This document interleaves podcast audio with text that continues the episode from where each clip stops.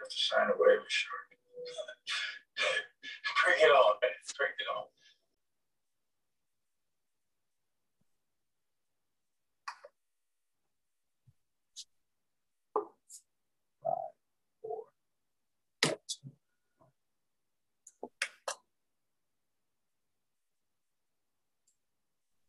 Welcome back to the Beat Break Morning Show. Good morning, Sean Garvey. Make sure you follow us on all social media at Beat Break Radio. Don't forget to download the Podcast FM app to your mobile device. That is the Podcast FM app available wherever you get your app. Sean Garvey, DJ Roland, and Star Kells, who is in Africa right now. Joining with us on the Beat Break Morning Show, uh, an actor, of course. He's doing a lot of big things. You can check him out on Mayor of Kingstown on the Paramount Plus network. Uh, I'm already addicted to the show just by watching the first episode. So I got a lot of binge watching to do. And uh, this gentleman mm-hmm. that I'm about to bring on right now is giving me more reasons to check out the show and other projects he's working on. Marcus Brandon on the Beat Break Morning Show. Good morning. How you doing? Hey, good morning. What's up, my brother? Appreciate you having me, man. Thanks for hosting me man i appreciate you for coming on and and talking to us man you know i, I always love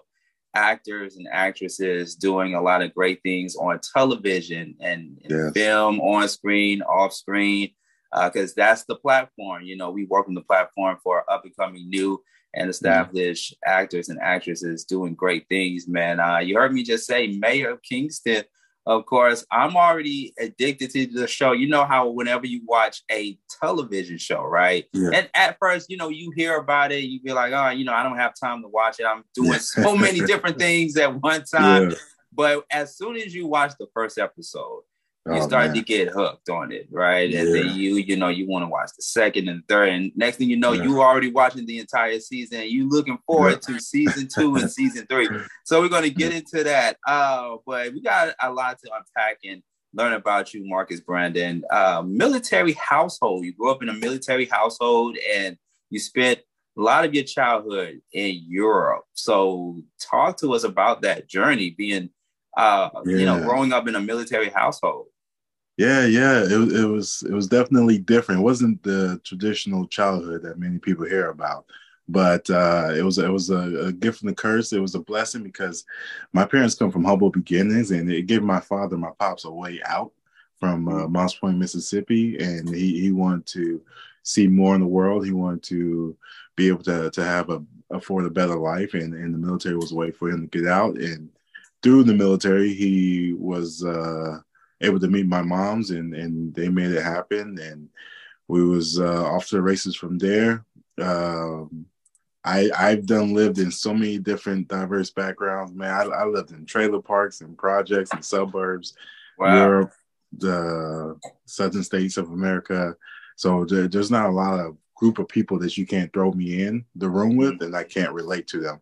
But growing up yeah. in the military really just gave me because I got to travel and see Europe at a young age and see other cultures, I think it gave me a more open mind at a younger age than mm-hmm. than some people are uh, typically privileged to, and I'm very grateful for that because it, it, definitely lends its hands to my acting. Yeah, yeah, you know, um, and also experiencing different cultures uh, mm. around the world and, and just yeah. in Europe. Like, what else have you learned on your journey? Traveling around the world, you know, as a person who not only advocates mental health, but I yeah. also advocate for traveling and just learning different yes. cultures and stuff like that. Like, you know, what other things did you pick up uh, being brought up in that particular environment?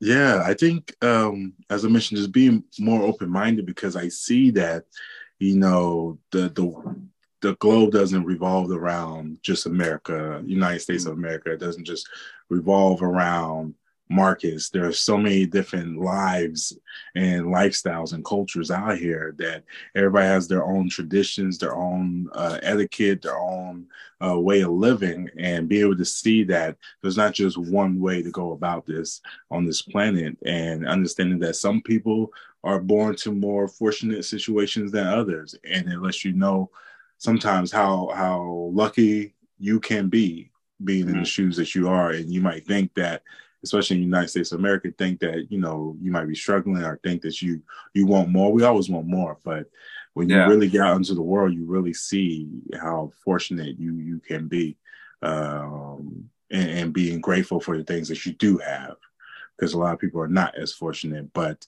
also, just also, I just got to see how loving the world can be as well, and and mm. how open arms parts of the world can be. Uh, especially when there's a lot of harsh parts of this world, but there's a lot of a lot of loving people out there, and people yeah. who are welcoming. And uh, having that as a kid really, I think, instilled in myself as well. I think I, I like to be as open minded and and welcoming to people's differences and uh, the way people you know perceive and subjectively walk through this world man. Mm. Um, and just understanding how people you know humans work in general we all just work different yeah it's so amazing you say that because i think people who don't travel or get out mm. of their mm-hmm. comfort zone they are simply closed-minded they think that mm they know all the answers by, uh, you know, just going by what the news say to them or mm-hmm. just by reading newspapers and stuff like that. But you really don't know unless you travel, unless you get yeah. out of your comfort zone and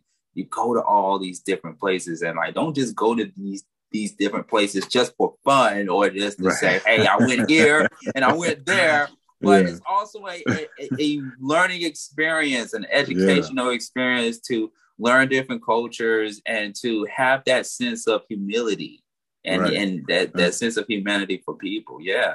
That's big, man. Immerse yourself in, in that in that culture. Definitely, if you don't have a passport, get yourself a passport. it's worth the. I, worth I, I, I, had this uh, premonition that you was about to say that. Like, yeah. you don't have a passport, get you one yeah, man. That's sad. Like I, I, forgot what the statistic is. I don't usually quote statistics, but I mm. know it's a high number of people in the United States of America that does not have a passport and have never mm. been out the country. And and I personally think that's a shame. Not that there's there's a lot of beautiful parts of America, uh, United States of America, a lot of parts I still haven't explored, but there's just so much more in this world. And you yeah. should have the don't limit yourself because you don't have a passport. You know, at least give yourself the opportunity. Yeah, yeah, I agree. Another fun fact about you is that you are a proud member of Kappa Alpha Phi fraternity. Uh, why do I why do I continue to keep coming across the members of you all? yeah, Kappa Alpha Psi is the best, man. Yo, wow. yo to all the Nupes. Yeah, yeah what was that experience like for you?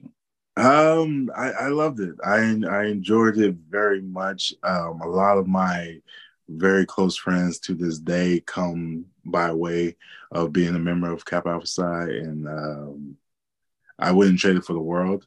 I I do take that uh, and, and tell people that don't define your life by it. It's not something that you have to be in. It's not something that you should go out and and uh, sacrifice things to be in, but it is a mm-hmm. privilege to be in one. It is is definitely a great experience if you are fortunate to become a member of any of the uh, Divine Nine Greek organizations. Um, so definitely, if you're interested, definitely explore it. I loved it. I had a lot of great times. I got to give back to my community through my organization. And to this day, I mean, the list of, of members that constantly achieve and have done wonderful things. That list is long, and uh, I'm a, I'm a definitely a proud member. Yeah, now you got to represent. You got to give us the name of the institution. What, what's the institution name? Well, Kappa Alpha Psi. Or, yeah, or, or, the school, the um, college, the school. Yeah, yeah, Middle Middle Tennessee State University. Oh, nice. It's uh, right. yeah, but it's the, it's the it's the white school. Don't get it twisted with Tennessee State University. We're close right. to each other, but two different schools. yeah, because I was going to ask if this is like an HBCU or PWI. Yeah, but yeah, P- PWI. But we we had a large. We have not had. We have a very very large congregation of Black students. Uh, there on our campus that sometimes it, it, often feels like an HBCU, but not to take away from the real HBCUs because that's something that unfortunately I missed out on. But if I had the chance, I would I would have loved to attend HBCU. I definitely stand behind them 100. percent Absolutely. All right. So let's fast forward being that uh, you know, we're not we're not gonna call you a military brat. I think that's belittling calling someone a military brat, you know. Yeah, I, I, I, mean it's a it's a it's a term that I think we all embrace. Yeah, yeah, yeah, you know, and you know, from that environment, right, mm. to being a, a proud member of Kappa Alpha Phi and now acting, what actually drove you into the acting profession? Oh man, I think I've always wanted to be an actor since as long as I can remember. And I remember just growing up with you know television with you know not to age myself, but I had like TGIF. Thank goodness it was Friday. Oh, we had yes. line up. Yes. Yeah, Family Matters and all them. Uh, yeah. Step by step. Uh, I would grow up watching you know, all the great kung fu movies and the spy movies, James Bond. I would think I was spy after watching it, but yeah. Um, and I used to want to be all these things in life. I used to want to have so many different lives in one lifetime. I just wanted to experience all these different occupations and potential careers. But then I realized that I actually wanted to be the person who was inspiring me to do this because I wanted to hopefully one day inspire other people to live different lives that they may have not been aware of or may have not thought they could do and mm-hmm. just change you know i want to be able to affect people in that way just create that magic yeah you know it's funny because a lot of us including myself how i got into radio is watching a lot of cable television like yeah. in my mind as a kid cable television was a requirement in the household. Notice I said in my mind now when yeah. I was a young kid, and and I yeah. and I got bit by the acting bug just by nice. watching cable television and like you mm-hmm. said, you know, TGIF, Family Matters, Step by Step, Boy Meets yeah. World, Hanging with Mr. Cooper, you know that huge lineup. Yeah, and even like the Saturday morning shows from back in the day oh, and stuff. Man. But yeah, yeah. Saturday mornings was it. it was. Yeah. It definitely was. Um, but you know, it's it's one thing, right? It's one thing to look at television as a kid and inspiring mm-hmm. to be like those characters and like those actors, but to actually do it is oh. another. So walk yeah, walk us through the process of yeah. the of when you went from you know looking at television and aspiring to do it to now you know you you're either taking acting classes yeah. or you're going to auditions and stuff. Walk us through that process. Man that's that's a deep rabbit hole as you you probably already know. Um, yeah. there's no you know at least at least before youtube and google was as prominent as it is now there was no one source to figure out how to do things. And the way that they was presenting actors' lives to us was overnight successes. It was just like this star was born overnight, and you never really understood that. Even with acting, it takes those ten thousand hours for a lot of people, and I didn't know how to do it. I was just coming. I, I graduated from high school and college in Tennessee. I was just like, I want to be an actor. And one way or the other, I was going to be an actor. And I thought football was going to be my way to eventually acting. I pursued football professionally a little bit, didn't work out. Um, I decided ultimately to walk away from it because my heart was just in acting. Even mm-hmm. if I went, I was like, I'm gonna go for a few years, retire, and that will give me access to being an actor. But uh, I was trying to do plays when I was in DC, and it just wasn't working. I was throwing spaghetti at the wall, wasn't sticking. I was just hopping in people's plays, and like people was making promises, like this play's gonna take off someday. It never would and not not to down them for their efforts and what they were doing.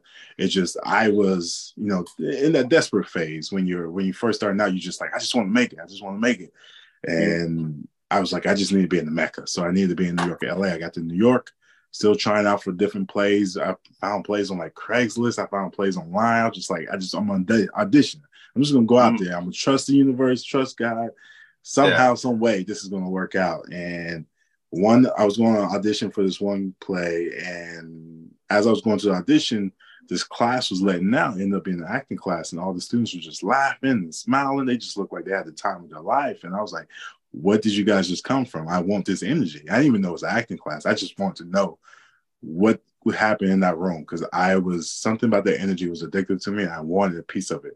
They told yeah. me it was an acting class for this renowned uh, teacher and coach Anthony Abeson, who I owe everything to. I would not be here if it wasn't for him. Phenomenal, phenomenal teacher. He really gave me a great foundation. And once you start getting yourself around your peers, you know, you start mm. building your tribe, and everybody has some type of wisdom or resource. They say, "Oh, you gotta do this, you gotta do that." So then I started getting my my clips and my reels together. I started getting my resume building up, my marketing materials, the business side of acting that they don't usually teach you even in acting school, and um, yeah, started applying that. And then still, it was a matter of just making sure I was working something. It might not have been the most glorious things, but I was working. And I joined this play in this Fringe Festival. And it so happened that a big casting director's nephew was in that play with me. I didn't have I didn't have any idea. I did the play. She saw me after the play. She was like, "Oh, you did a great job." She's like, "Do you have an agent?" I was like, "Nah, I don't have a. I'm just out here." right. Like, what is the agent? What is yeah. I was like, I'm just out here, and I didn't even know who she was. Um, but she was like, let's change that. Here's my number. Give me a call tomorrow. And I was like, okay, cool. I'll, I'll email you. and still didn't know who she was. She ended up being like this big time uh, commercial agent called Beth Melsky. And she hooked me up with an agent, uh, commercial agent. And then that got me into national commercials and got my face out there. And then I just kept pushing, kept pushing. Then I got more recognition and eventually got a manager, Melissa Young Management, who took me under her wing, took that chance on me, and the rest is history, man. Yeah. Just little by little, putting that time in, putting that work in, putting those 10,000 hours in, and persevering, man. Persevering, mm. perseverance is everything in this industry. It is. Staying consistent. You know, mm. it's easy to be in the business, right? You may mm. find yourself doing one or two commercials, one or do one or two yeah. projects and stuff, and you may be like, man, you know what? I don't want to do this anymore. Yeah. Like I fell out of love yeah, from acting. You know, I want to do other things and, and stuff like that. But if you have the passion and the hunger to do it, you're gonna find the consistency and the perseverance, right. like you said, to keep going and going to where you are at now.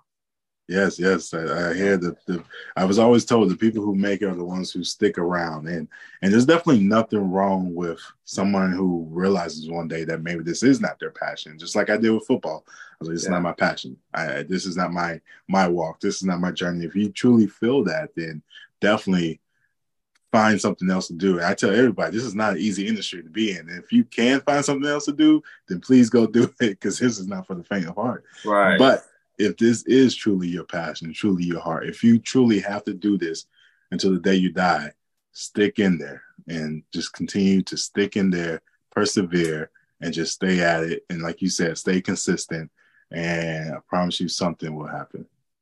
Yeah, absolutely. Absolutely. There you go. Uh, Marcus Brandon, actor, right here on the Beat Break Morning Show with Sean Garvey Starkels, who is in Africa. And we are now by we are now joined by DJ Roland, who is with us this morning. What's going on, DJ Roland? He's getting his life together. there we go. What's up, man? What's up, fellas? What's up, my man? Pleasure. Much, man. I'm tired of these daggone computers ask for updates, and I do the updates. And I did the update yesterday. Now it's gonna take forever to come on. I'm like, Man, it's my phone. yeah, it's hard to stay up with the stay stay up with the updates because the updates happen. Yeah. Technology is just moving too fast, man. Yeah. yeah, I'm like, man, I just used this computer yesterday, and I want yeah. to act funny. Yeah, yeah, it's, it's that, crazy. Yeah, uh, what would we do without technology? I mean, I love it. I think it would, I think we'll be more. I think we will be more, much more smarter without technology. Maybe, Maybe so. Maybe, I, maybe it's possible. I, I, definitely use Google a lot, but if I didn't have it, I'd probably depend on myself a lot more. But I'm a yeah. little scared of it too, especially with all this AI, which I'm I'm amazed by it. I love it, but I'm a yeah. little, I'm not going to lie. I'm a little afraid of what what it may mean. You see oh, what's yeah. going on with China? Yeah, you see what's going on with those balloons. Yeah, exactly. those balloons in the sky. I'm like, oh, okay. I'm seeing three, four, five different white balloons in the sky. I'm, I'm getting scared now. Yeah. I used to get I used to get excited. I used to get excited as a kid when I see balloons in the sky, but now I don't. no, I don't. I get. I am like Marcus. I am literally paranoid now. Every time I yeah. see a balloon in the sky. Man, you you never okay, know so, what, what these people. So, so no more balloons for for, for celebrations and, and birthdays. balloons are not allowed. I was like, yeah. If I see one more balloon in the sky, I'm like, you, you better get in the house. Get in the house right now. Right. house right I was gonna say happy birthday, Sean. That's all right. Yeah, yeah. We still celebrating my birthday, by the way. Aquarius. Oh, nice. Happy birthday, my man. Thank you. Thank you. It's a celebration. Yeah, uh, actor Marcus Brandon, ladies and gentlemen, on uh, the Mayor of Kingstown, which you can see right now on Paramount Plus. Let's get into yeah. it because, uh, like I said, I, I, keep reiterating, I am totally hooked to yeah. Mayors of Kingstown, and also shout out to Paramount Plus. Paramount Plus has been giving us a, a lot of great shows, a lot of great content these days. Um, so you play a deadly leader of yeah. the organization, the Bloods. Yeah. The yeah. the Bloods. Ooh wee. Oh, yeah. Okay. Yeah. All right. How we gotta talk about it. How did you land that gig? And, and this is another experience for you because you know, as an actor as, as yourself, part of your job is studying. Studying, yeah. doing the research, on your character or the organization that you're going to be representing. So, talk to us mm-hmm. about that experience that uh, drew you into the character of of a, a, deadly leader. I mean, not just a member, a leader yeah. of yeah, the Bloods. Man, let's talk about that. That's, that's that's that's heavy, man. It's heavy. That's, that's you know, just even to be real, uh, when I was offered the role you know, all the things went through my mind like, do I want to play a quote unquote thug? Do I want to play a gang mm-hmm. member as a black male? Do I do I want to, to go this route? But as you say, I watched I watched um, Mayor Kingstown like an episode before my audition to get the tone of the show to see how the rhythm is. Yeah. And first episode, like you, season one, I was hooked. I was like, oh man, this is how they doing it. Okay, this is a good show.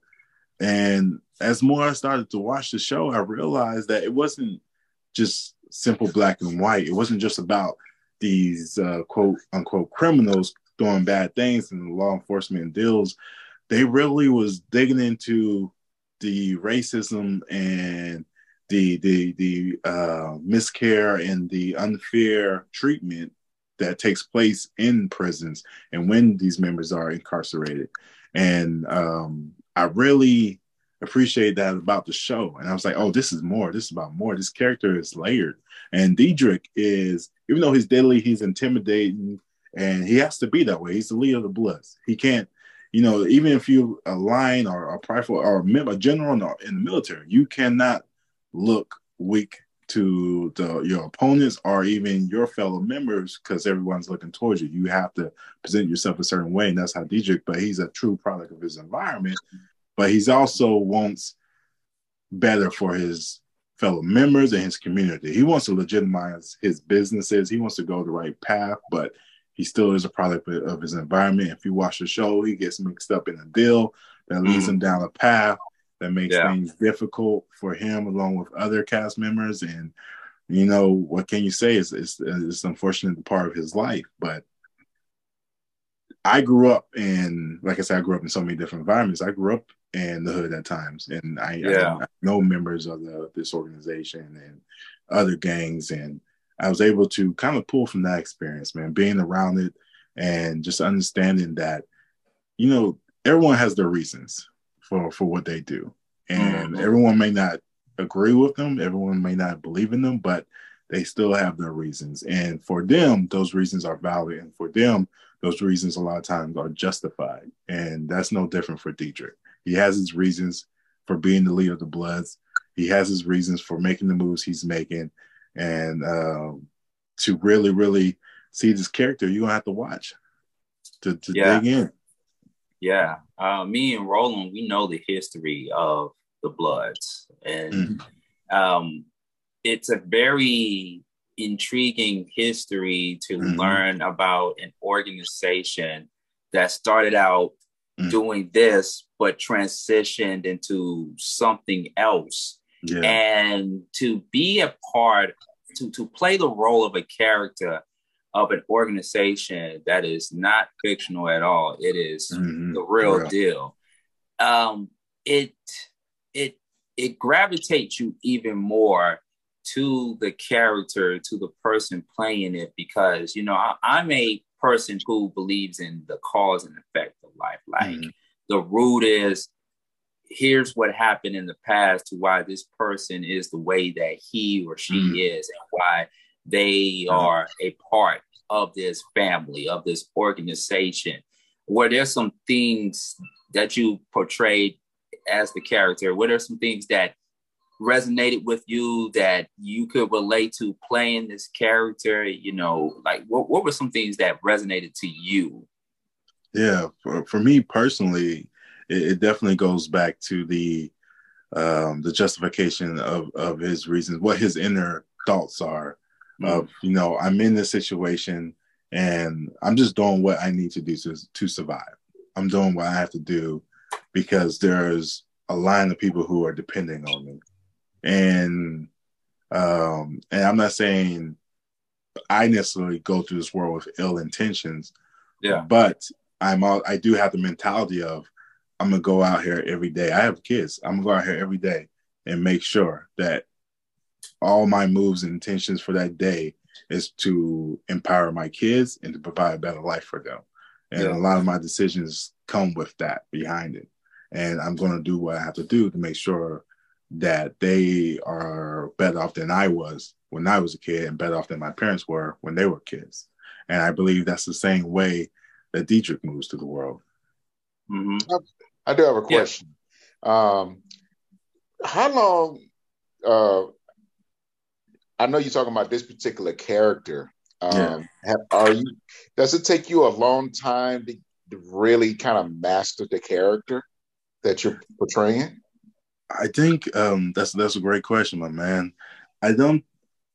I wouldn't. I, master would be a hard thing to to say because I believe nobody. These characters aren't perfect, and I, I, get what you're saying as far as me and golf immersing myself into this character. Right. But by immersing myself into this character, I definitely get the foundation. doesn't doesn't take too long um, because it's already in me. Mm-hmm. Everything mm-hmm. you know, you're you're you have this vast imagination and once you have these skill sets of training to be an actor you know how to break down the character development how to build this character from ground up.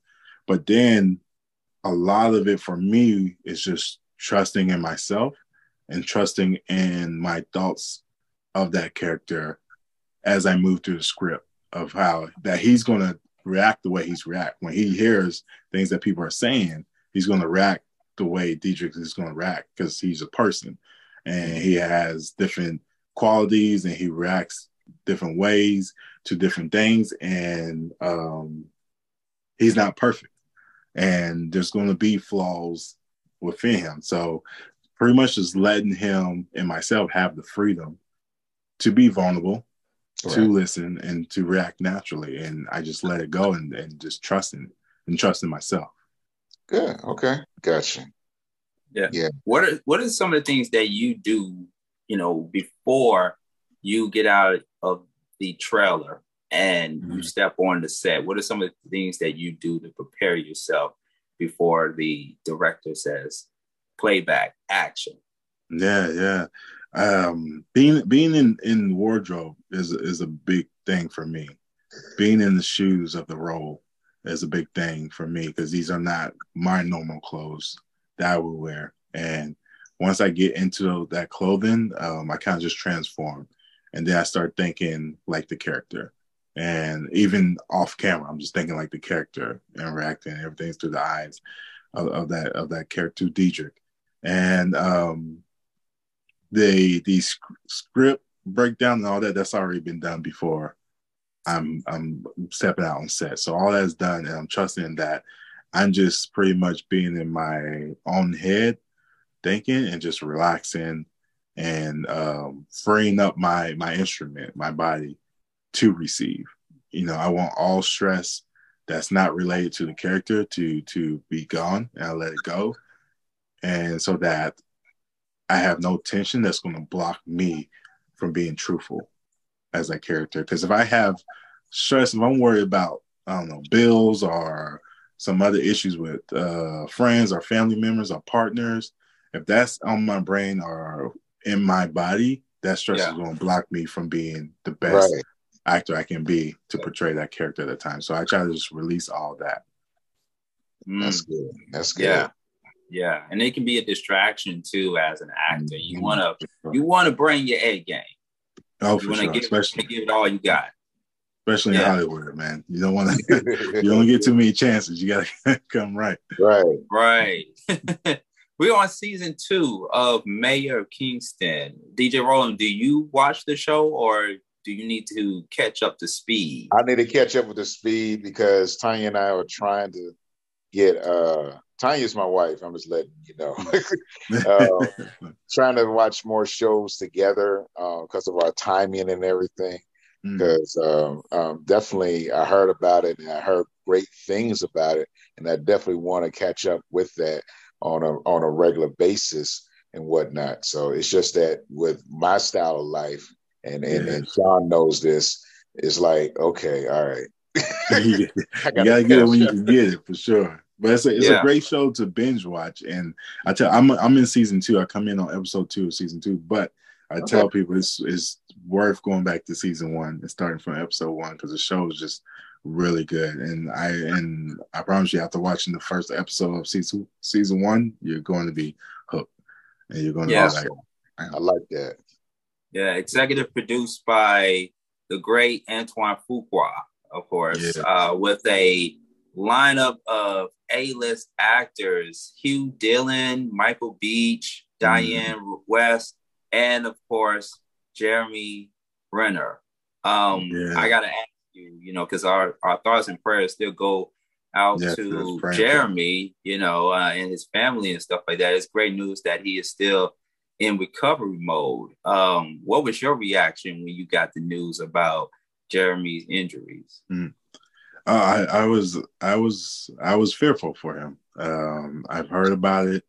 I heard um, that he, you know he almost lost his life on on the scene, and for, fortunately there was a friend close by, our neighbor that was a doctor that helped save his life, but you know who would have known that that person wasn't there, and just knowing the trauma he, he went through, my thoughts were about him as a human being and wanting the best for him, you know, because I can't imagine what he's going through. Um, being, I've been through a few near death experiences at a younger age, and I know when those things happen, none of this Hollywood stuff matters. You know, none of this, these achievements or money, none of this matters at the end of the day. And I'm sure this is the same for him. That, and I'm glad that he's had the time to be around the loved ones because those relationships is really what what is this in this world is things that we should prioritize. And he's taking that time he's taking his time to recover. He's recovering um, a lot better than they expected. He, he's becoming mobile and i'm happy for him. But as far as going through my mind it was really just you know praying for his his life and his recovery and yeah. his loved ones. Yeah yeah. I could not see anybody playing the main role of the mayor, yeah, other than Jeremy Renner.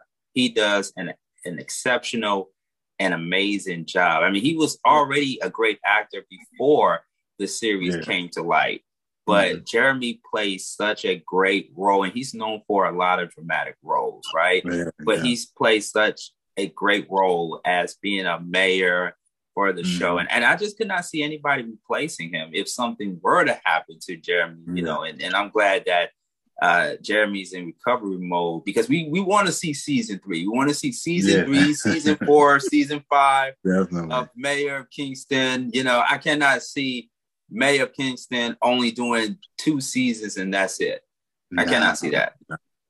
It's definitely going, going to be more. There's a, you know, uh, if you see the show, there's a lot of characters on the show and a lot of avenues that they can take the show in, direction they in, they can take it in. But definitely Jeremy is killing it as mayor. Uh, everyone loves him. in that in that role. If you watch the show, then you know that it's kind of those shows where anybody can die any episode. So that's always has you kind of on the edge of your seat because you just never. It doesn't matter who you are on the show, anybody can can can get it. Now, now, now you saying now because you said all of that. Tell yeah. our listeners, especially DJ Roland, because he needs to catch up to speed. Tell the listeners, the viewers, what the show is actually about. Oh, so the the show is about this family, McLusky family, who Jeremy's character Mike McLusky is a and he was the the Miller brother.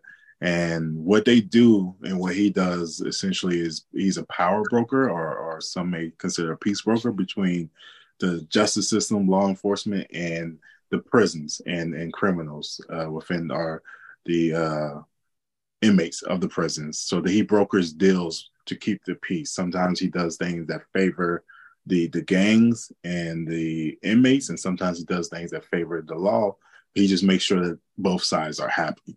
But as you can imagine, when you're dealing with politics in mm-hmm. this way between these groups, a lot of things can happen. A lot of things can go wrong, and that's essentially what happens in this show: is things go wrong, and then there's a domino effect if one yeah. thing goes wrong, and mm-hmm. then you owe people things, and there's a lot of people who are who are in your pockets as the mayor, and he's trying to please everybody, and and you can only imagine the chaos that comes from that.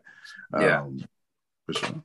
It's, it's one of those shows where you can see a lot of you're going to see a lot of corruption, right? You're going to see a lot of corruption, yeah. mm-hmm. a lot of street drama, street crimes and stuff. You know, I mm-hmm. there was one scene, and, and I don't want to give it away, but there was one scene in the episode. Uh, I believe it was either on season one or season two. It was one of those seasons, right? And mm-hmm. uh, there was a pit bull. Oh. Yeah, the pit bull yeah. scene, right? It was in the car. It was the car. Yeah. The guy in the car got shot yeah. up, and they sent this pit bull to go inside the car to finish the job. Oh, I'm man. like, oh my goodness! I, I, I, I, got a question on this. With this type of uh, environment of the uh, of the project. Sounds like there's no women involved in this. Uh, there, there is, there is. There's quite, there's quite a bit of few, a, handful of women who are involved. Um, Jeremy, uh, Mike McLusky has a secretary who's a prominent part of the show. He's there's also um, sex workers who are very much part of negotiations and the story itself. One of them, particularly, um, I think uh, Iris, who uh, played by, by Emma, she's a big part of the show because she, I don't want to give spoilers, but right. she wants to get out of the life that she's in. But okay. the person who is her boss is an inmate and old quote unquote friend of Mike McLusky of Jeremy's character. Right. And things get a little crazy with that. And then you got Dianne um, Dianne Wiest. Wiest, who yeah. you know, uh, phenomenal actress, uh, big time, um, who plays his mom, and she she gets more involved in the second season. Uh, she's in the first season as well. And then you have uh, the prosecutors and the DA office. Like there's there's definitely women uh, who prominent, but there's so many characters in the show. That's that's right. the thing. a lot of character development, a lot of characters that there's so many different stories and layers. yeah, because sex is usually kind of the calm, the calmer in this, and I was like, the way things are sounding, I'm like, there's no sex involved. no, they, they definitely have that involved, but it, it, comes it comes with a price. right. Exactly. exactly. oh yeah, yeah, man. Like I said, Paramount Plus been rolling out a lot of great shows. You know, like this one. Of course, you have the game, and you got Yellowstone. Yes. Uh, you know, big shouts to Paramount Plus for yeah. the great content they've been giving us. So definitely, if you haven't seen it already, make sure y'all check it out. Mayor of Kingston or Kingstown, rather, Mayor of Kingstown, uh, available on Paramount Plus. Now, what other projects are you currently working on outside of Mayor of Kingstown? Oh yeah, I just uh another show of mine. I was on episode three of Poker Face, just aired uh two three weeks ago with Natasha Lyonne. She's from uh, American Pie and Orange is New Black and Russian Dolls. She's the lead character, and every show is essentially an anthology. So like most of the cast is new every episode because she runs from town to town, and she has like a natural lie detector inside of her that helps her know when people are lying. She helps people solve the mystery case of the week or murder case of the week, as you say. It's by the same writers as Knives Out, uh, the movies, and it's just very entertaining. Definitely worth watching. I was in episode three with Lil Rel, and um, it, it was uh, it was such a great experience. I wouldn't place it for anything. I got some uh, other projects coming out, but under NDA, I can't speak to on too much now. But you will be seeing me again on your screen, more of me on your screen, and I have an indie film that's going to be shooting in the Philippines soon. Oh. Uh, mm. that I'm excited for. It's going to be a great adventure. I've never been, and speaking of traveling and experiencing new cultures, this is a great opportunity to not only get that while acting, but you know, all in one. Right. Yeah, yeah. That's good. Um, well, some fun facts about you when you're not shooting, when you're not on set. What are some fun things that you like to do on your time off? Um, I'm a I I love um, business development. To be honest, I, am an entrepreneur. I have a cybersecurity business and share co-working business and a few other things, real estate. So I'm always trying to find the, the next business to help grow my portfolio. But outside that, when I'm more relaxing, I've been riding my motorcycle a lot, enjoying that. We've been having a unusual warm winter in New York City. so I've been able to ride my motorcycle here and there. Um, I've been enjoying it, not complaining. Uh, you know, some people may say some things, if something's not right, if it's too warm at this time of the year, but I'm yeah. gonna enjoy it. Um, I love snowboarding and and being with my kids, man. And then you know, food. I just, I love eating food, man. eating food, new restaurants, eating food, cuisine. I love it. I read somewhere that your favorite foods or some of the foods that you love to eat are tacos. Oh man, they should write a book about me and tacos. I, I love tacos. I, might, I might be like the Bubba Gump of tacos, man. like tacos is really, I don't know. They got a special place in my heart. They just they just hit the spot every time. Do you uh, make tacos yourself? Because you know now that you, you can make your own taco.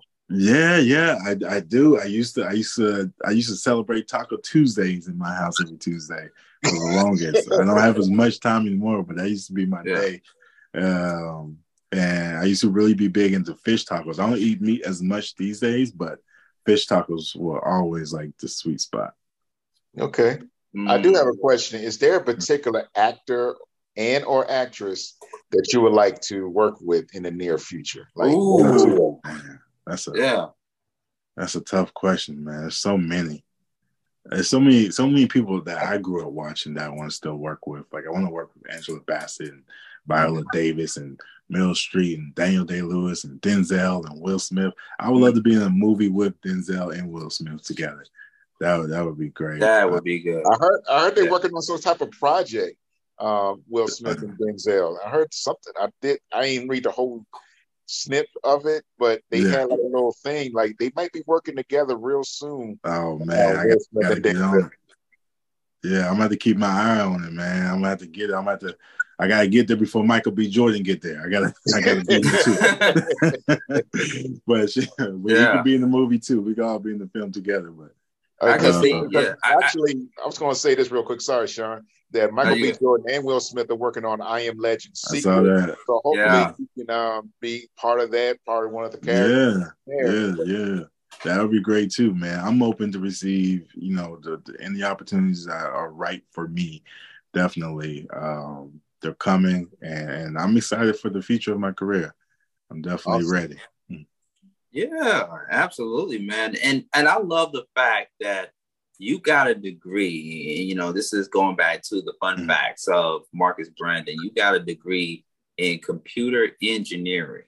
Yeah. Right? You know, you know what's so fascinating? I meet so many mm-hmm. people in the industry that got a degree in something, whether it's marketing or mm. criminal justice or computer engineer, engineering like you, but they are all actors. They're all actors and actresses. So, yeah. um, I, I actually I majored in acting when I first went to college, and then I said I for myself I was like coming from the humble beginnings. I was like I, I think I want something a little bit more financial secure and and something that something yeah. that I knew the future would grow in the future and continue to grow with technology and new computers would be around. So if anything happened, I would always be able to find a job with computers in some way. Um, and, and, so I switched it to computer engineering. And mm. uh, I think maybe not to not to knock my school and their actors program, but maybe if I went to you know Yale or NYU, I might have stuck with the actor degree. But I went to Middle Tennessee State University, so I was like, you know what? I think there's I probably could find other ways to become an actor and and and um depend on that. But I was like, I'm gonna go with computer engineering. They had a great engineering uh department. Uh yeah. one of the top programs. So I, I went with that route. Again, not to knock their acting program, but I think it was it was a better decision for myself. And I just love computers. Mm. Yep. Yep. Uh engineering, that's a part of the STEM I don't know mm-hmm. what you call it, but the STEM thing, you know, science, yeah. technology, mm-hmm. engineering, and math. Uh, those are the four, the four yeah. powerful sources that will lead you to lucrative jobs. Now, if we That's can just right, only add the extra E in there, entertainment. Yeah. I mean, yeah, add the extra E in there between engineering yeah. and mathematics, science, technology, engineering, entertainment, and math yeah. yeah. I think there will be more and more people in entertainment. definitely, I, I, think more and more people are coming to it. I, I, it's definitely yeah. more saturated these days than before. You know, there's a lot more opportunities with different platforms, all these streaming platforms and YouTube, and that's the one thing that I'm kind of scared of with AI. I think the AI is going to give even more opportunities for someone in the middle of nowhere to create a cinematic project perfect with AI. They could just have their phone, a, a couple actors, and they could create a cinematic, perfect cinematic movie. Yeah, AI just but goes in and fix it. But you know, but, I'm an old school type of person, yeah. though. I I still love to go to the movie theater. I still love Damn. to go to the movie theater. I still love to go to the drive-in movies. Yeah. I still Hell, I still love to go to the one dollar movie theaters. I don't think they have any of those anymore. No, they don't. it's rare. it's very, it's no, very not, rare to find something. But true story though, here in Georgia, right? Mm-hmm. I went to a one dollar movie theater, and this was back in 2018. Oh, wow. yes, that wasn't wow. even that long ago. It yeah. was one in, I want to say it was Fayetteville, Georgia. Yeah. Wow. Yeah. It's unheard of. I thought they was obsolete. I thought they I was no more. I mean, I'm just saying that I'm just saying they got one blockbuster video store here in America. They got to be at least one movie dollar theater somewhere here in the someone here in the United States of America. Yeah. I know in Jersey we got a few drive-in. It's not the dollar one, but there's a drive-in theater. I still like that nostalgia of that. Yeah. Sure.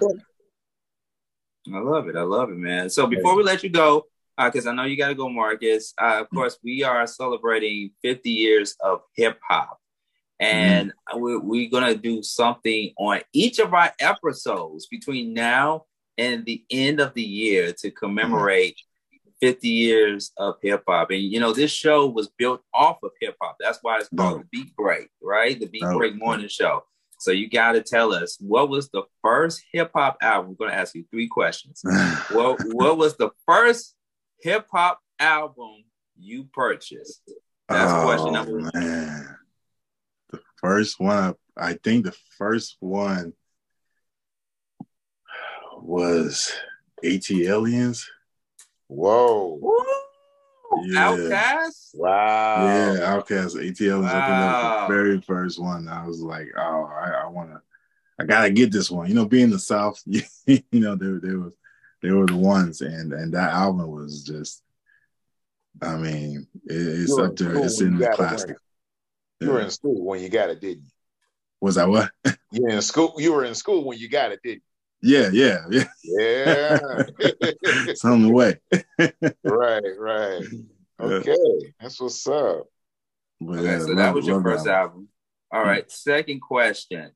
what is in your playlist right now, all things considered, rap uh, or hip hop? What is in what is in Marcus Brandon's playlist? I'm gonna say once once you shuffle around the kids, the kids uh, uh, animated movie theme songs, um, I'm gonna say is is I, I, I love FKJ, uh, oh. Masego.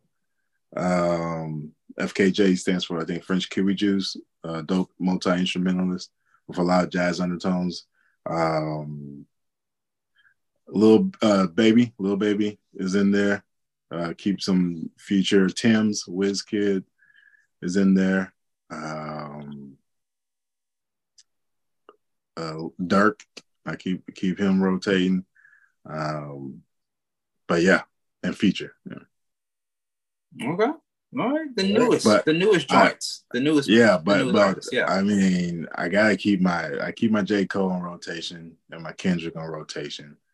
Um, and I just I was I was just listening to some uh, Tupac and Bone Thug earlier today. Bone Thug. Yeah, you, gotta, throw in some old school in there, so you, yeah, you gotta sure. balance. Okay. All right, one more question who would win in a rap battle? Uh, DaBaby or Lil Baby? uh, I, am gonna give it to Lil Baby just because I mean they both got unique styles, but I think Lil Baby's a little bit more maybe innovative, a little bit more quick on the toes. I think, but they're both very entertaining. But I don't know, Lil Baby, I, I would give it to him. Wow. What about, what about you? You saying the opposite? Who you coming? Who you claiming? I, am a DJ, and, and, and to me, the, the, all I can say is somebody named Baby will win. That's all I can say.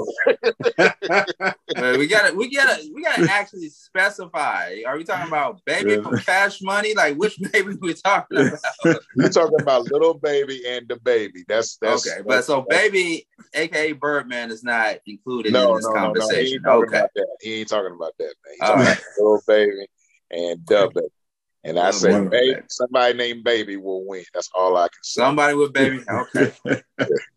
I can't figure it out. I can't figure right, it out. Me All right. All right, y'all gonna leave me leave me out here on the island then. That's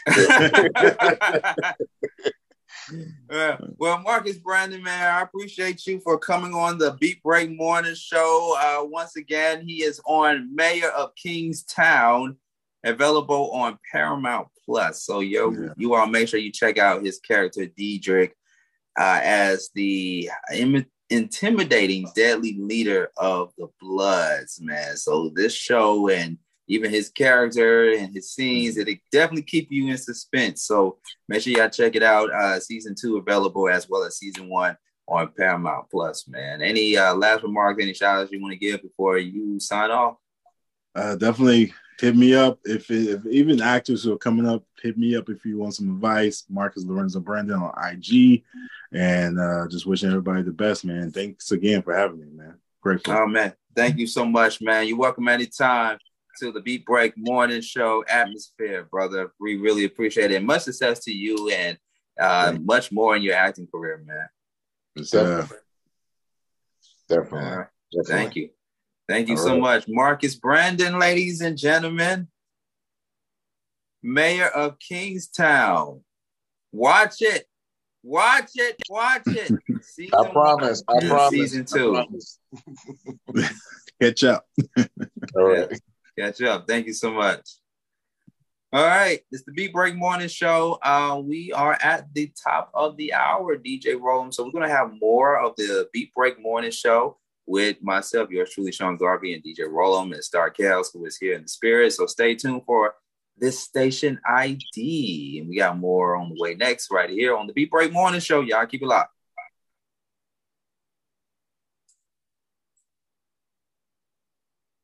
All right,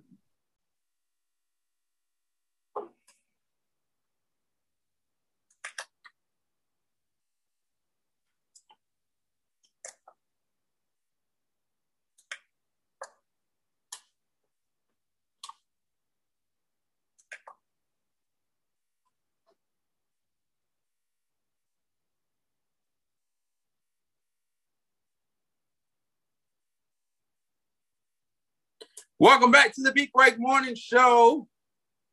This is the third hour of the Beat Break Morning Show. Sean Garvey, DJ Roland. We got the caffeine and energy drink mix coming up with DJ Roland, a very special tribute to one of the best hip hop groups of all time, De La Soul.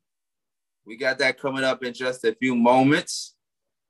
Shout outs to actor, the one and only Marcus Brandon from Mayor of Kingstown for coming on. I had to make sure that I didn't catch myself continuously saying Kingston is Kingstown. So I don't want anybody to go online and search for Mayor of Kingston and be like, wait a minute.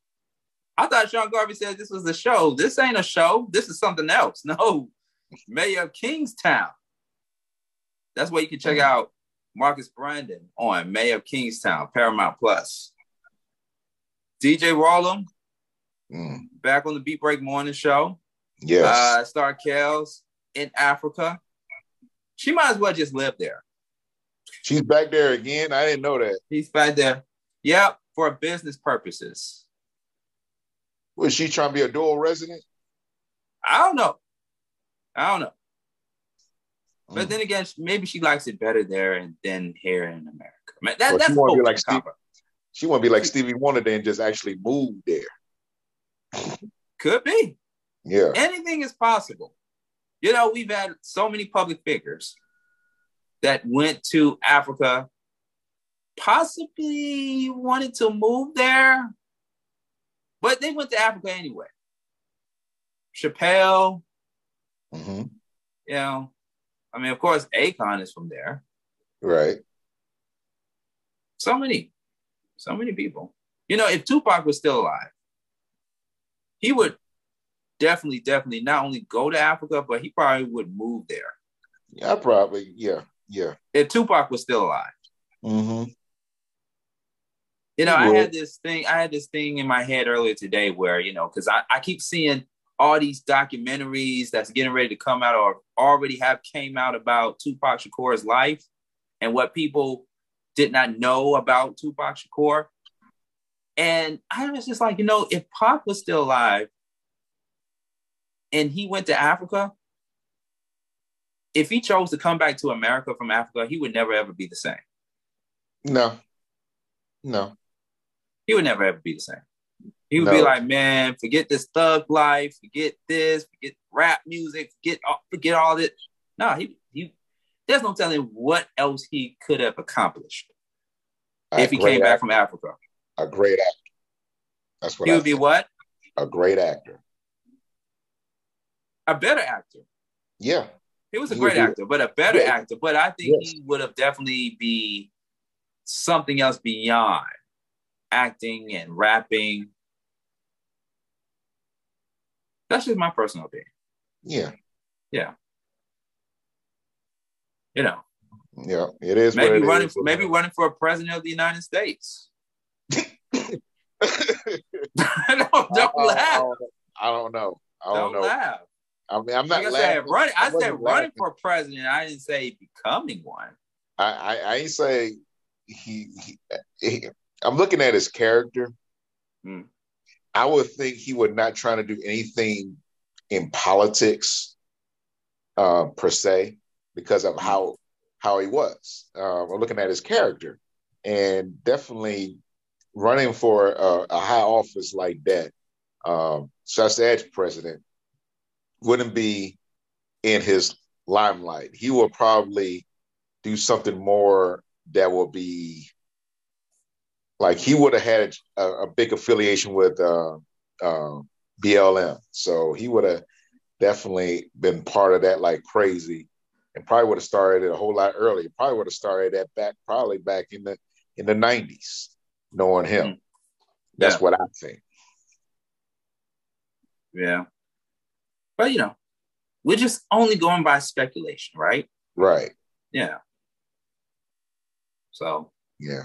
But he, you know, he did leave a legacy while on Earth. He did leave a legacy. He left a mark.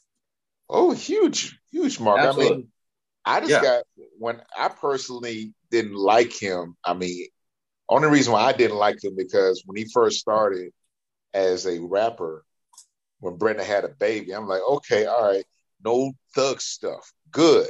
And then he came out with that thug stuff. I'm like, oh God, here we go again, and whatnot. And I mean, I'm not knocking his his uh, his craft. It's just that I got at me personally, I got tired of hearing thuggish stuff. I wanted to hear more. You wanted you wanted the conscious side. You wanted the conscious side of Pac. Yeah, I'm like you started oh. off like that. Keep it like that. You know, you weren't. No, but it is what it is. I got. I understand why he did it, mm-hmm. but I just like, dog, why? but I mean, if he didn't give us the thug stuff, he didn't. If he didn't give us the thug stuff or the the other side of pop, we wouldn't have heard songs like you know, I get around, yeah, get them up.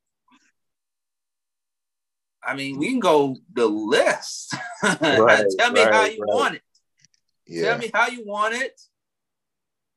um, so so many songs. Uh, you know, all a catalog, a catalog. Yeah, all eyes on. Come with me, yeah. Hail Mary. I mean, he was the actual first uh, artist to, to go platinum with two CDs on an album. The first artist to actually do that. He he broke a lot of records before stuff, you know, how people got rolling, you know, into that. So he did a lot. He started off a lot, and I commend him on that. Yeah, whatnot. But yeah, he would have. He I don't think he would have gone to politics like that as a president. He would have done some other stuff to make it more noticeable about um, about who we are as as a people. I think he would have done that because he, he believe me, I don't think he would have really worried about the other ones not as much as he worries about the color of, of his skin. That's the thing that I feel, in my personal opinion. I think, yeah, you know, I, I think just by the nature of him and the songs that he has put out and stuff, it would have motivated him to at least try it, at least run. Hmm. Not saying he would win. Uh, I know that. You know, but at least run for president. He he, he would definitely been an independent. He would definitely not been a Republican. I know that for sure. So you know, you, you wouldn't be a Democrat either. No, he would have been no Democrat. No, he would have been a pure independent. He'd probably be the most popular independent in history if he had done it like that. Mm. That's my opinion on that. He would definitely not be care none of those parties. He does not care about either one of those parties here or there. So I'm just saying. He would have created his own party called the Thug Life Party. Probably. the Thug Party. The Thug Party, yeah. The Thug Party, yeah. And there he would have a lot of folks following it too and whatnot. But guess what? Guess what? Uh, by by saying it like that, they mm-hmm. would have said that was that would be like a cult party. Mm. That would probably would have called it a cult party because if you get a bunch of us thug people or negative, well, I wouldn't say negative, more hardcore, I would say, into a party, they would have called it a cult. That's what they probably would have done. Hmm. Well, man, we will never know. We will never know, yeah. But nah. somebody may, may, think about it. I mean, they listen to our show, so somebody like, hmm, you know, do the old. You come up with an idea, yeah. yeah. You know, they better cut us a check. Yeah, yeah. Don't they forget. Gonna take, they're gonna take our idea and yeah. put it into fruition. You, you, better cut us a check. There you go. There you go. There you go, man. Yeah. yeah. Uh, what a great way to talk about this as we continue to celebrate 50 years of hip hop. Uh, of course, if you listen to my show, The Mental Space, on WAOK 1380 AM in Atlanta, I had Sparky D call in ah! to give her, yeah, to give her two cents on what she thought about the recent hip hop tribute performance at the 2023 Grammys. I openly said on the mental space that I had to give it a C minus. Really? Yep. I gave you it a C minus. I gave it a C minus, and Sparky D gave it a C. Okay. okay. At, at, least at least she was more nice to do that than me. She gave it a C. I gave it a C minus. A C minus is close to a D. Right, exactly. And and the reason why I sort of agree with you because I'm sorry I have to say this, but the the the uh, the actual station that actually aired it did a, a horrible part by placing it on commercials during a very important part of uh, of the show, and I really was ticked off about that. And you had to go on other platforms just to see it. So I really blame the Atlanta station, if I can say it. Say, you just say it. Go ahead, and say it. Say the call CBS, letters. CBS 46, you get a huge F for that because yeah. you did not allow a lot of the performers be seen in um, the the airways of Atlanta. You know, because everybody from on social media was talking about what was going on, and we people in Atlanta didn't see that. So I give it an F. I couldn't give it a C minus because of what I saw. I'm like, what? And, I, and the last person I remember seeing uh, was Queen, but um, Queen Latifah, and I did see Ice T. I did see I can't remember his name, but I did see a member from De La Soul was on there. Yeah, we'll, we'll, get into that in just a few moments. Right, uh-huh. But it's just it's just sad, man. I'm like, man, ugh. But before yeah. we get into that, um, by the way, by the way, CBS 46, uh, of course, is also is now known as WANF. People oh, yeah. like people from Roland, like Roland is Atlanta, right? Roland is Atlanta. He's still Baltimore, but he's Atlanta as well. Uh, he knows it like I mean, you know, I work in media. Uh, we still know it as CBS 46, but down here it's known as WANF now. I think that ever since WANF, ever since CBS 46 rebranded itself and renamed it as WANF, things started to become a bit mm, interesting. yeah, it has. I agree. It has. It has. Yeah. But I got, but I got some trivia. Not really a trivia, but I got a question for you. Okay. And Tony was asking me about that earlier this morning. She said uh, that Ja Rule, she no, she believed that Ja Rule was the first rapper that sang that sung. Do you believe that? I say no. No. She no. believes that. And I said, no, Ja Rule wasn't, you know. Maybe she meant maybe she meant to say Ja Rule is the first rapper to sing with a very white voice.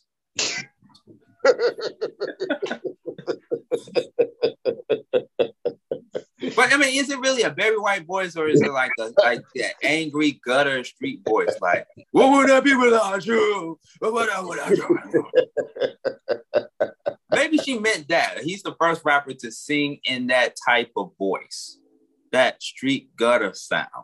Okay, yeah, it did. It didn't have any like you know tweaking it to make it sound good or anything. That was just pure raw in the studio. Would I want me without you? I was saying, but but historically speaking, I don't even call that. No, he's not the first rapper. He's not the te- technically he's not the first rapper to sing. He's not. Te- he's not technically. Which I told her that I said Ja Rule was not the first. I told her mm. I it on into, the show. So I'm like, hmm. yeah. so I will let her know. What was what was her response? She was like, "Are you sure?" And I'm like, yeah. No, no. He is not the he is not the first one. No, we we got a we got a laundry list. We got a laundry artists. list. And then she said Heavy D. I said Heavy D didn't sing. He just had a he had one of his first soft songs when LL Cool J came out with his his, his songs. His songs were more for the women though. He was the overweight lover. Right. He's considered yeah. the overweight lover. The overweight lovers in the house. He just right. made a lot of songs for women. Right, right. So, ugh. so I said, uh, uh-uh. I, I had to like really think about it, and I ain't had a chance really figure stuff out yet because she threw that into me, and I'm like, hmm, I got to really check that out and whatnot. But I know it wasn't Ja Rule. I know it wasn't. No, no, no. Mm-mm. Ja Rule. Yeah. Out, of, out of all the artists, Ja Rule. Yeah, yeah, exactly. Okay. Nah. Okay. Okay. Okay. I mean, just by herself, Tanya, shout out to Tanya, by the way, uh, Tanya Townsend now. You know, just by her mentioning Ja Rule is is keeping him relevant to a certain extent. Yeah, he had some you know, hits. Yeah, I mean, he had some hits. I wouldn't. I'm not shooting him down or anything. He got a pretty good catalog. He got a pretty good catalog. Yeah, I mean, Jay Z helped bring him out on his song. Can I get a what what? So that's how Ja Rule really came out from that. He hit yep, yep, yep. Uh, Jay Z put him on. Mm-hmm. DMX allowed him to sound like him, and Fifty Cent came in and Fifty Cent came in and crushed his career. So there you go. oh no no no! I'm sorry. No sound of, no sound applause. No applause. No applause. I'm sorry. I hit the wrong button. My bad. but I mean, I mean, it just makes sense. His first album was Venni Vetti Vecci.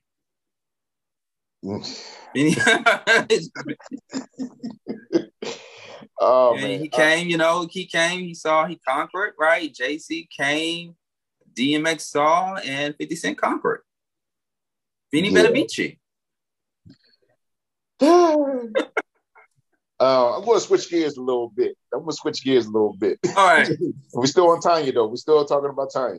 Okay. She, she got confused with PM Dawn and De La Soul for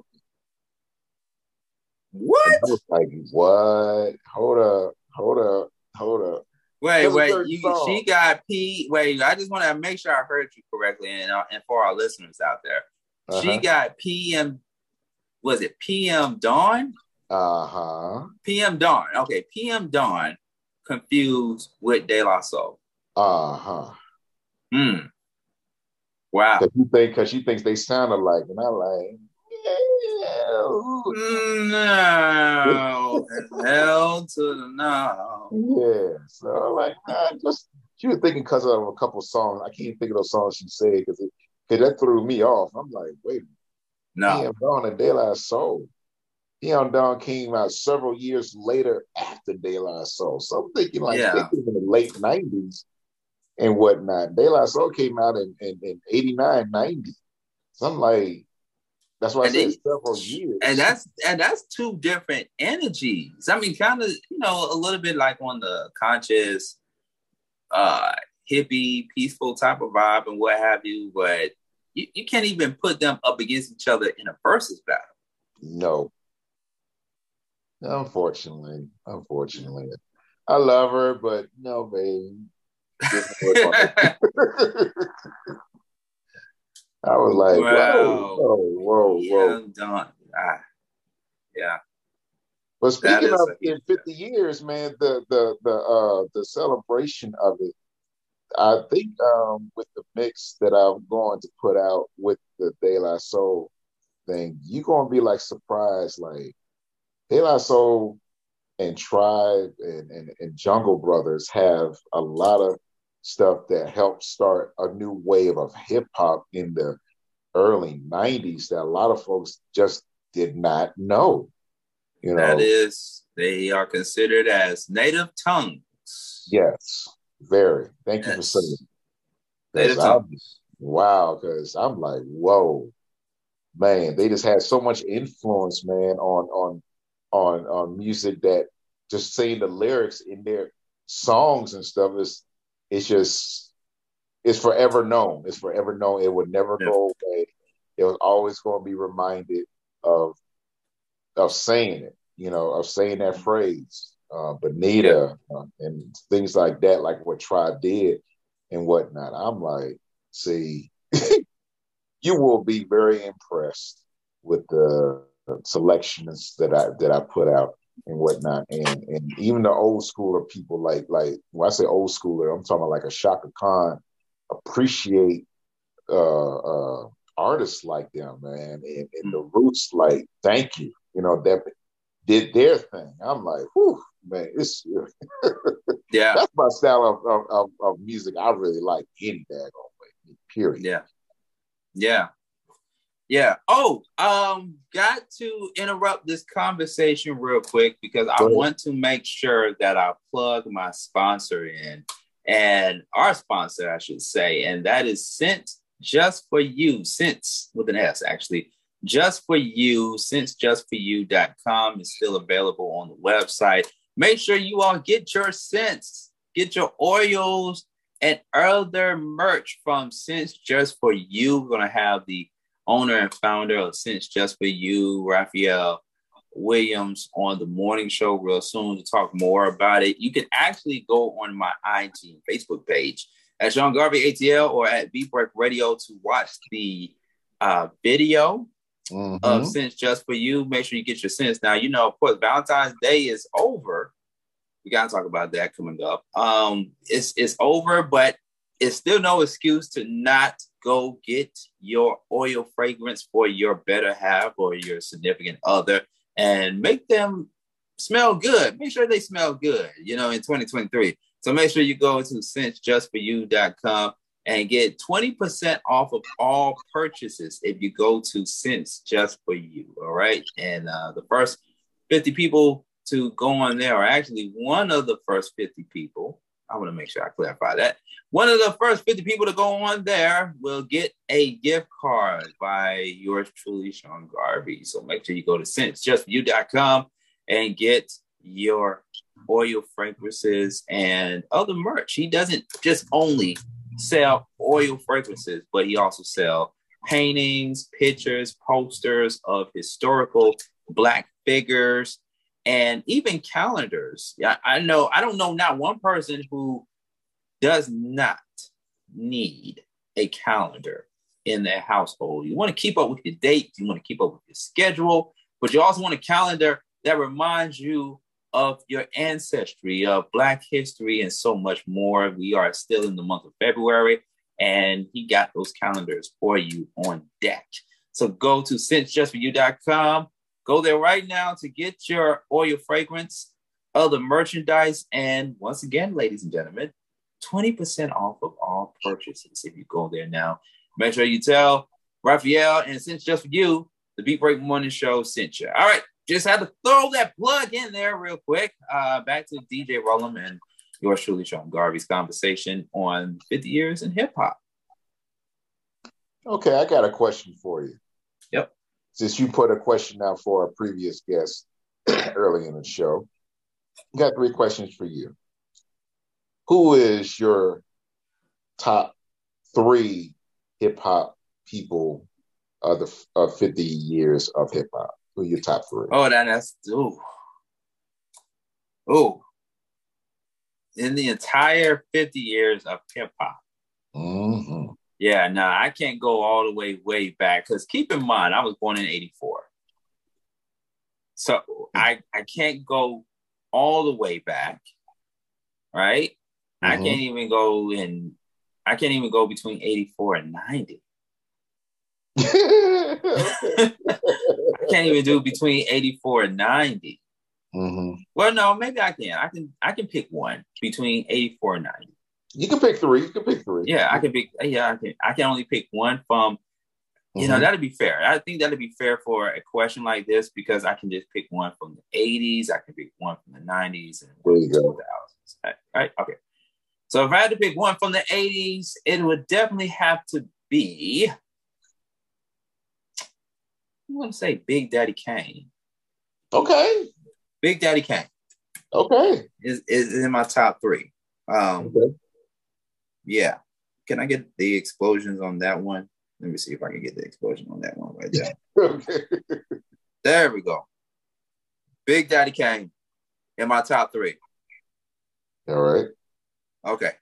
The second one, let's pick somebody from the 90s. The 90s era. Ooh, of course. Yeah, you know I'm going to have to go with. I'm, yeah, I'm, I already know. Yeah, you already, already know. know. DJ Roland already, already know. I already know. I know what I'm gonna go with. I'm gonna have to go with. It's a hard decision. Hard decision. I'm gonna have to go with the C O double M O to the end. Common. Yeah, there you go. I was wondering. Yeah. there we go. Can we Can I get an explosion on that one? Okay. No? Okay. Um, my thing's not working. All right. But yeah, Common in my top three of best hip hop MCs of all time, uh, if we're going from generation to generation. Mm-hmm. Okay. All right. So, last but not least, let's do one from the 2000s. Man, that's this is a hard question.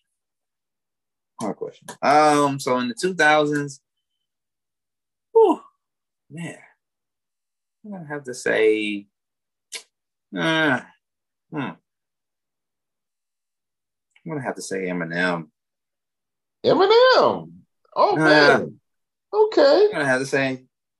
Okay. I'm gonna have to say Eminem. Damn it! Damn it, man. All right. All right. Yeah. No, no, you know what? You know what? I'm gonna say I, I, have to do a tie. I have to do a tie. I'm sorry. Sorry. It's gonna have to be between Eminem and Black Thought.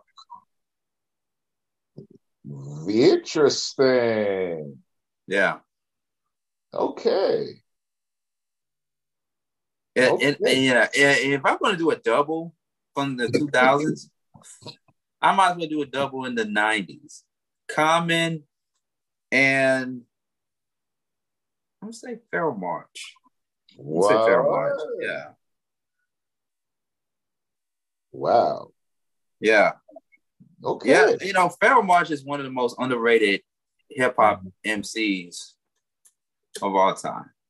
Yes, he is. You know, he he has ghost written for a lot of artists, which a lot of people, some people don't know. Yeah. Um, yeah. And if I had to go back in the 80s and do another double up, late 80s, um, Big Daddy Kane and Rakim. Yeah. I think they did a didn't they do a versus? No, uh the ones that didn't know, it was Big Daddy Kane and KRS One. Oh, okay. I thought okay, okay. Yeah, it, in my personal opinion, it should have been Big Daddy Kane and Rakim. Right. Because I thought they were that's yeah. what they were promoting was that. No, no. Big Daddy Kane was a, a versus of Chuck D and KRS One. That should have been a versus. Yeah, but then you got to include yeah, and then you got to include Public Enemy and BDP. Right, and all that. Yeah. I mean, they had to bring them in, but I'm just talking about because Chuck D, yeah, just Chuck D and KRS One. There you. Yeah, that would have been like the most educational versus. I would be yeah, it'd be like a classroom though. It'd be like a classroom versus. Yeah, big time, big time. You know, be on. You know, I know it'll feel it'll feel like I'm at a protest demonstration if it was Chuck D and KRS One on versus. It would it would feel like a protest demonstration. Mm-hmm. Big time. Because then they probably won't be rapping, or you know, they probably wouldn't be rapping off of their songs throughout the entire night. They just be like, "Black people, we got to stick together. And black people save hip hop." I'm like, wait a minute, just get to the freaking records. Chuck D and KRS One, come on. he actually follows me. Chuck D follows me on Twitter, man. I just checked my Twitter account the other day and I saw Chuck D. I'm like, he's following me. Wow. Chuck D is following anybody that's black.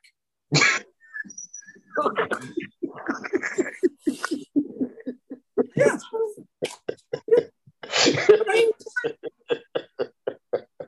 Chuck D is following anybody that's black. I mean, hell, mm. you don't know you. If you don't know you, but you're a, a black person, like okay, follow. That's wow. It. Yeah. Okay. It's probably only like it's probably only like five white people that he follow, and then everybody else is black. Because if, if, anything, if anything, he's following a member from the Beastie Boys. Ooh. Um, he's following following Eminem. Probably, probably following uh, what's what's that Caucasian guy who's running Loud Records? What's his name?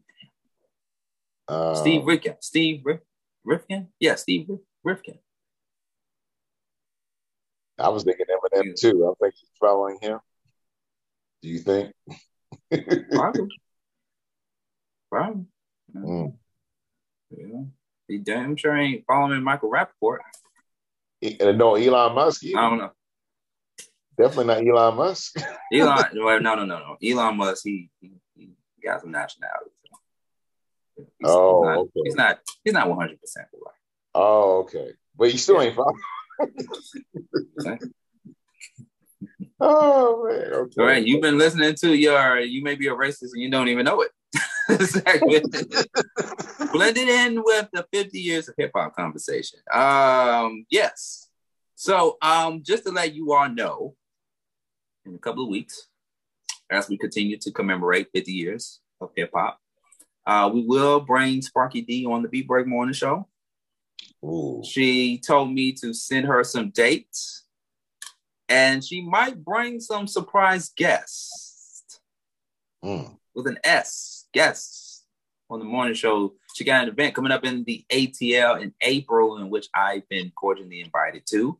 Um, so more details are on the way, but yes, um, Sparky D will come on, and we do have a hip hop legend coming on the Beat Break Morning Show. We're, we're in talks. I can't say who it is just yet, but he is a hip hop legend. I give you a hint. He made one of the most classical hip hop records of all time, but he did not perform at this year's hip hop 50th anniversary Grammys, which I feel he should have. Hmm. So we're in talks of bringing him on the Beat Break Morning Show. His name was probably on the wall too, by the way. His, you know, they had the wall, the backdrop Mhm. of uh, acknowledging all of the hip hop pioneers. Right. So I, I think they had his name on the wall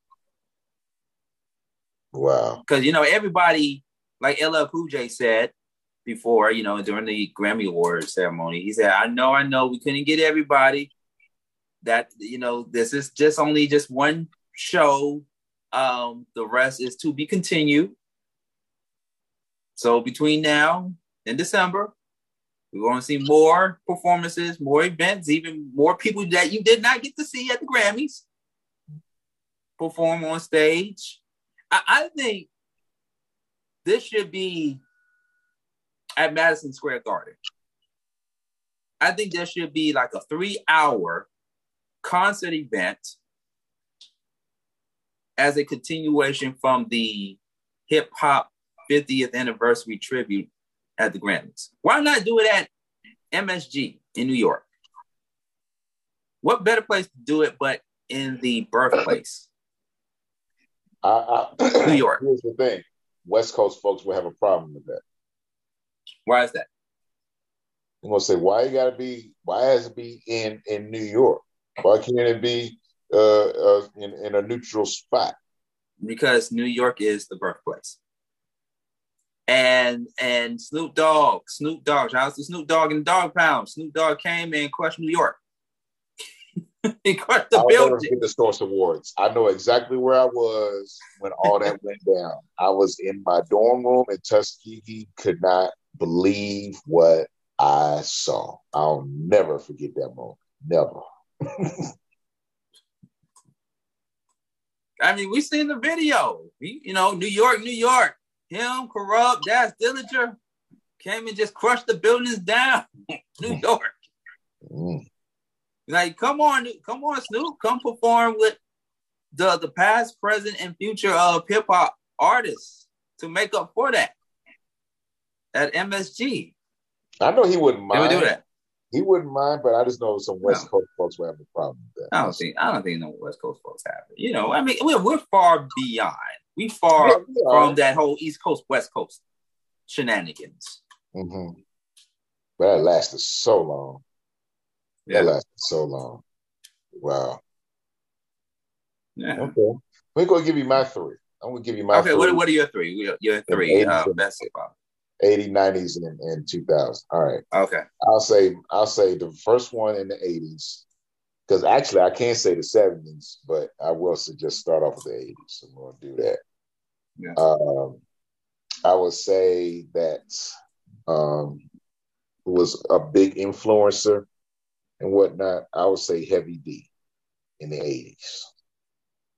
Definitely. okay, because you know he's heavy D. That that kind of like said to me, being a heavy guy, can be a good thing and not a bad thing. And he helped change that by him being a big guy and, and doing what he does. And people love him. Girls love him. I'm like, okay, he's having to shoot. Girls should all yeah. love him too. You know? yeah. And this and this was before Notorious B.I.G. This was before Big Pun. This was before Rick Ross. Mm-hmm. Yep. Yeah. So he definitely is a big influencer. And you know, like how I knew your 90s, you know who, who my 90s are. So you already know. But you said artists now. You didn't say groups. You said okay. artists. Well, he's we we're gonna have group. to do the groups. We're gonna have to do the groups on the next episode. Oh, okay. All right, all right, all right. So artists. Let me go and change it then. Um, hmm change it up because you know that's all I listened to was in, in the nineties, and you can tell by some of the mixes I I've done over the years. You know who I really like. But I'm gonna say as an artist in the nineties. Hmm. Um, I would have to say because he was in my in my eighties um, mind, but I'm like he changed his style, which is a good thing. I would have to say uh, uh, LL Cool J. Um, because okay, he came out. It's something. It is something about with you and these rap hip hop artists that love talking to women. You went from Heavy D to LL Cool J. Yep. Okay. Yep. And the 2000s and you know, and I said this um, before and whatnot because of his style, because of how the music has changed, and he can change whatever is going on because he's on so many different levels and whatnot, and I will support him. Drake. Drake. Whoa, whoa! I don't know if I want to give an explosion for that. I'm sorry. I'm sorry, Drake. Drake. I mean, to is... be fair, we, we can do an explosion for that. We to to be fair, to be fair. Let me let me not sound like a hater this morning. I'm not gonna be a hater. Okay, so why Drake? Because this is interesting. This is an interesting lineup of people that you picked. Heavy D, who did songs and spoke to the women. LL mm-hmm. Cool J did songs and spoke to the women. And now Drake, who speaks to the women, sings to the women, mm-hmm. cries in front of the women. I love you. I don't know what I'm gonna do. Just say my thoughts. Mm. Okay, so why Drake? Why Drake? I'm, I'm Drake, listening. Because when Drake came out with with Lil Wayne, I'm like, okay, he's talented. I'm, I'm thank you, Lil Wayne, for bringing him out. But then he went solo and he did some stuff, and I'm like, what in the world? He went mm-hmm. from, I guess, whatever music they call it these days, to pop easily, easily. He's on billboards all levels. Like it's very hard to be on all levels of what billboards on what billboard um, looks for, and he is really my only top artist currently right now that can flow. Like you give him a chance to to to go with a future and and be phenomenal on that, and then you can put him with a uh, a her and whatnot and be phenomenal on that and this they don't even have to worry about just singing a hook. He will have an actual um, line singing and have a hook doing it too. So he he's he's great. He's great. You know, I know he loves some Rihanna and, and, and Nicki Minaj and all that stuff. I know he was upset, especially when Rihanna got now got two babies by ASAP and whatnot. Like, damn, I can't even be the dad, daddy. You, you know Drake. You know Drake can get with any woman that looks like a Nicki Minaj or Rihanna, because there are plenty of women that look. like Yeah, I know, but he wanted them personally. He rapped about this, especially about Nicki. let's just say we just did it anyway. I mean, he put that in his lyrics. I mean, just to say it. And both of those ladies that he rapped and rapped along with and, and all and, and, and all that have moved on and, and got babies and families, and you're like, God dang. I know I can. I know I got some groupies out there that, that can do uh, fulfill that particular need, but it ain't them. You know, so it's it's it's a trip, but Drake Drake is hands down for me, man. I'm like he can switch it up. I just like mm. how he's so versatile with his talent.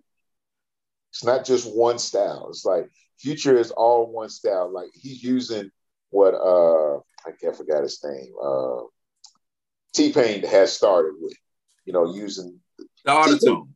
Yeah, yeah, using that. I mean, T Pain can't really sing. I mean, he can actually. Actually, he can sing. He can sing without auto tune. Have you heard his performance on no. NPR Music? No. Yeah, go to NPR Music or go to YouTube, type in T Pain NPR, and listen to T Pain without the auto tune, and look at the comment section. Because to in my ears and everyone else's ears, he sings way more better without auto tune. But they promote auto tune with T Pain. I mean, you may not do it as much. I mean, the auto tune sold. I mean, the auto tune you know, did what it did. Yeah, because he pushed that thing out and everybody wanted to be auto tuned. They they can sing and whatnot. Like, really? Really? So, yeah. but yeah, I mean, that's what Drake can do. Okay, uh, now so, so now that you said Drake, I gotta say, because now we passed 2000s, right? So I mentioned like my early 2000s, my early 2000s of artists that I think to me is like the best of the, the 50 years of hip hop. So beyond 2000, because it is 2023. And when did Drake come out? Drake came out in what, 2011, like, like, 2012? No, he came out a little earlier than that. He came out like oh seven, oh eight time. Okay, came out 07, 08. Okay, he was cool. for about two or three years, so that's the reason why. Okay, gotcha. Yeah, because he was still, you know, of course, we're talking about Degrassi, Degrassi, but yeah, underground. Okay, gotcha. Uh, okay. Um. So yeah, okay. So let's take it around that time then. Let's take it around that period then. Then I'm gonna have to say Kendrick Lamar for me. Kendrick Lamar. Yeah. And where my applause? Where my applause? I'm sorry. Where my applause? There we go. Yeah. Kendrick Lamar for me. Yeah. Mm-hmm. Of course, hands down. Hands yeah. down. Kendrick Lamar. I say, well, you know, Kendrick Lamar, Lupe Fiasco. Mm-hmm. Mm-hmm. Yeah. Yeah, i have been doing ties. I've been doing tie ups. So Lupe okay. Fiasco, Kendrick Lamar, because when Lupe Fiasco came out in 06, I mean, of course, he was rapping way before 2006, but when that food and liquor dropped, and when I heard him on Touch the Sky with Kanye, Kanye West, I was like, woo! Who can flow. Did you yeah, see that list? Did you see that list? Uh, I don't know who promoted it. That list of uh, the top 25 best of all time, and Kanye West was in the top 10. Did you see that? I didn't see that, but everybody got their own list. Everybody's yeah. list is different.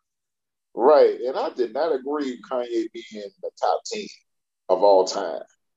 I forgot what list. I cannot remember what who started that list. And a lot of people got mad about Kanye being in the top 10. like top I said, everybody's list is different. Nah, not you know, I mean, in some things that Kanye West has done from a music standpoint, yeah. mm-hmm. you know, has never ever been done by any any hip hop artist. Right. Has not done, you know. I mean, if he's in somebody's top 10, then if, if he's in somebody's top 10, that means that Kanye has made an impact, a huge impact on that person, then all the other artists that we, me and you, DJ Roland, we can name should be in top 10 instead of Kanye. Right, exactly.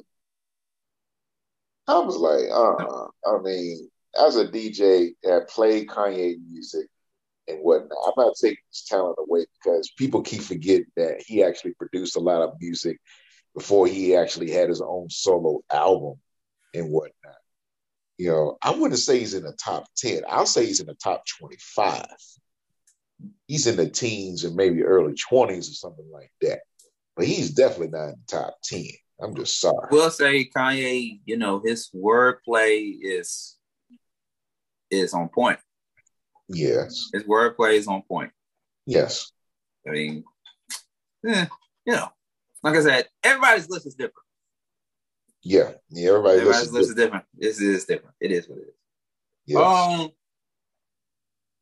uh, to be continued with this conversation on best artists of all time. Next week, we definitely got to do best groups of all time. Oh, you know what I'm talking about. I know, I know. Just, just hold it in your pants. Just hold it in your pants to next week. Mm-hmm. Man, because you know we got the we got the big tribute coming up uh, in the next hour. Uh, tribute to De La Soul. Of course, you mentioned it a few moments ago. Um, Pos was he plug one or plug three? One of the plugs. I want to say plug one. Plug two. Plug two. I thought Dave was plug two. Dave is plug two. That's what we're talking about. That's Dave is plug two. And Pos had to be plug one. Yes. Yeah, plug one. Yeah. Pos. Um, and then Maceo plug three. Yeah. Right. I, I, didn't want to. I, yeah, I didn't want to go by the plug thing. I mean, that that to me just too much confusion. That's too much. that's that's too much. They were the first hip hop groups that I knew that were doing too much with the names. They they were doing too much with the names. I'm like, no, just keep it simple. Pos, Dave, and Maceo. When you hear the music, you understand why. I, I'm still trying to understand because, you know, when I got the news about uh, Dave, uh, I learned more about him than when he was alive. I agree. I agree. But when you hear the music and mm-hmm. whatnot, it's going to be like a learning lesson of what this what he contribute to as part of De La Soul. I got what, you. Yeah, it's, yeah, it's, I know. it's really different. It really is. Yeah, I know. I'm a simple-minded type of guy, so and yeah. how to keep it simple for me because I'm I just want to listen to the music. I want to listen to the music. I want to understand get, it and understand yeah. it. I know, but understand it. No, I understand it. Just don't treat it like a math class now, because you know I wasn't really all that great in math class, but that's a whole different conversation. um, so of course we all know um, Pos was the only member from De La Soul that performed at this year's Grammys, and then wasn't even that long. Uh, the next thing we knew, Dave, uh, of course, Trugoy, the Dove, better known as Dave to many others, to many fans and lovers of De La Soul, passed away, uh, which was very devastating. I know uh, it was that one night I hit you up and I said, uh, DJ Roll, we gotta do something for De La Soul because of this, oh, yeah. this news, which just was was so sudden. And that answered my question of why he wasn't there and whatnot. He wasn't well enough. So, which, by the way, he has had health problems in the past. Right. Yep. Yep. And he spoke publicly about it. Hmm. Yeah. But I got to make a correction. I misspoke. I will admit, I misspoke. So remember when we had Riddell Drakeford and Precise come on the morning show? Right. A couple of weeks ago. And we spoke about artists and some groups not getting their flowers because of the whole situation with uh, Nori and Kanye West. Right. Um, they also was actually on an episode of Drink Champs. Hmm. They were. They were. They were on an episode of Drink Champs. Hmm. All three members. I think it didn't get much attention though. It didn't get much attention as shows like the one they did with Kanye West, the one they did with the game, you know. But it's it's De La Soul, so they ain't push it. That's what it is. They ain't push it out. Yeah, I mean, but nevertheless, they were on the show. They were on the show. Um, I'm I'm satisfied.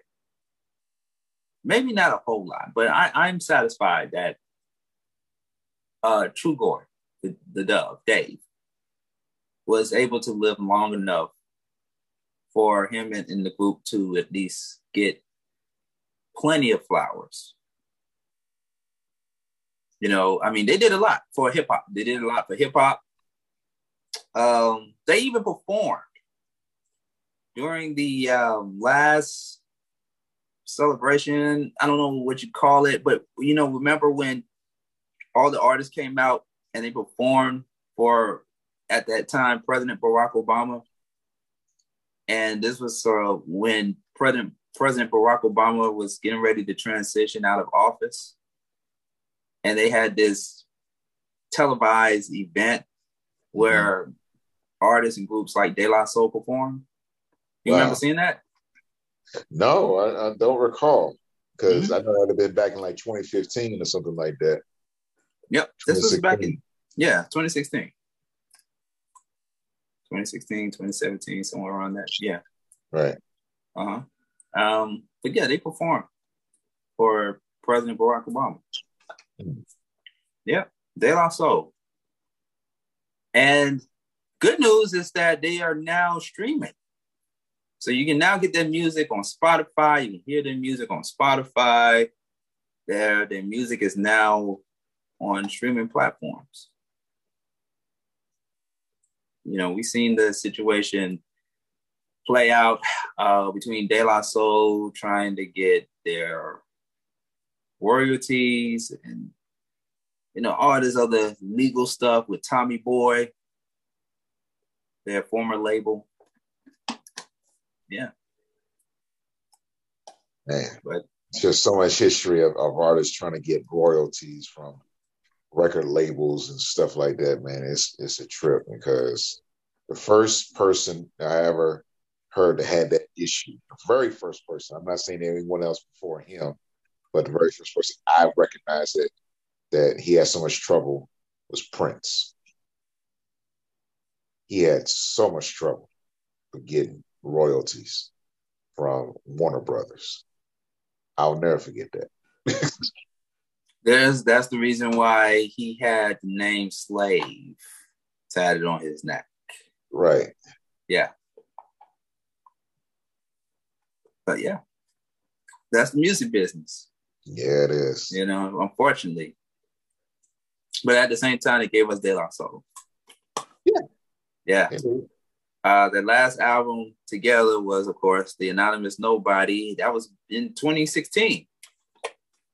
Same year as Tribe, same year that Tribe put out their last album with Phife. And and Phife died that year. He was uh when he when they pushed that album out in 2016, Phife died like about a month before the album got pushed out because on Saturday Night Live, he's he was scheduled to be there, but he couldn't, so they had to do a tribute of him um, during that live event on Saturday Night Live. I'll never forget. Wait, didn't Phife died in April though? Because the album, it seemed like the album released in the fall of 2016. Something like that. I know, but but okay, so I said it backwards because when they performed, when Tribe performed on Saturday Night Live, he died, and they had to do a reach a, a tribute because he's supposed to come, and he was not already not healthy enough, but he was going to make it anyway. But he died like two or three weeks before he's supposed to perform. Hmm. Let me see. Let me fact, fact check it real quick. And Tribe did a great job performing on SNL. Oh yeah, they did a great job that was a great tribute to Phife Dawg. Oh yes. Mm-hmm. And I know exactly where I was when and when when when uh, Phife Dawg died. And I know exactly where I was, and I was so upset. And uh, you know how that the old ver- uh, old song said, uh, "Last night the DJ saved my life." Uh-huh. DJ, DJ JC saved my life when he tribute a mix to Phife. Mm. And I was in um, uh, Minneapolis, Minnesota. I'll never forget that. That was I like I was working, but I was like I was listening to him, man. I didn't care who was around. yeah. my headphones on and I was listening to V103 at that time across the country listening to him.